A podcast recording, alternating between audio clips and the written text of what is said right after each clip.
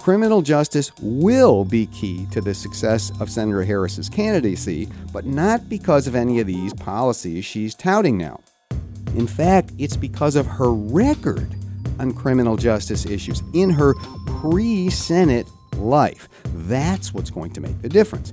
And whether people like that record or not depends very much on which Kamala Harris they see as the real one. Because for real political geeks and criminal justice nerds, there are actually three Kamala Harrises the District Attorney Kamala Harris, the Attorney General of California Kamala Harris, and the Senator Kamala Harris. Now, the Senator is the criminal justice reformer we see now. No more cash bail and racial profiling. Stop executions. Ramp up civil rights enforcement against bad police departments. She's very much in step with her colleague and fellow presidential candidate, Senator Cory Booker, and has even sponsored some criminal justice legislation with him. She is every bit today's progressive criminal justice reformer.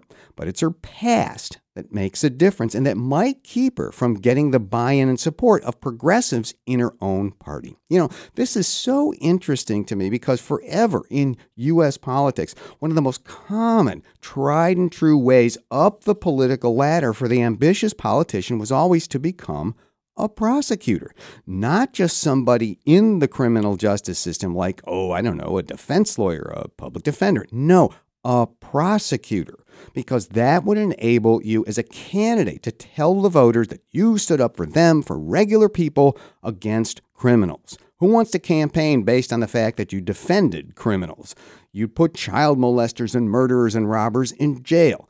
And forever in the US, this has worked. Of course, this is because we're an outlier among countries with developed legal systems because we elect our prosecutors. Most countries, in fact, don't do that, and their justice system actors are often horrified that when they hear that we do this.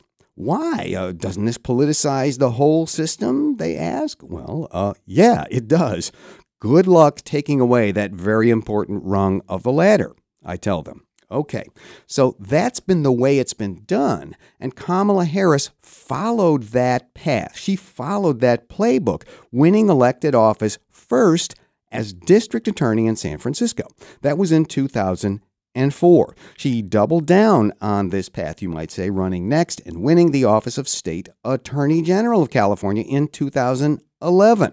Another prosecutor law enforcement notch on her belt. But here's the thing in today's climate, five years after Ferguson and so many other similar cases, after the book The New Jim Crow highlights the reality of mass incarceration as a form of racial and justice mass disaster, after people in big cities like Philadelphia and New York and Chicago have turned out prosecutors from office and replaced them with much more progressive figures, not everything she did as a prosecutor and attorney general looks attractive now to the left wing of the Democratic Party, whose support she, of course, needs. The further back the people who have known her the longest think about her record, the less likely they are to support her on these issues now.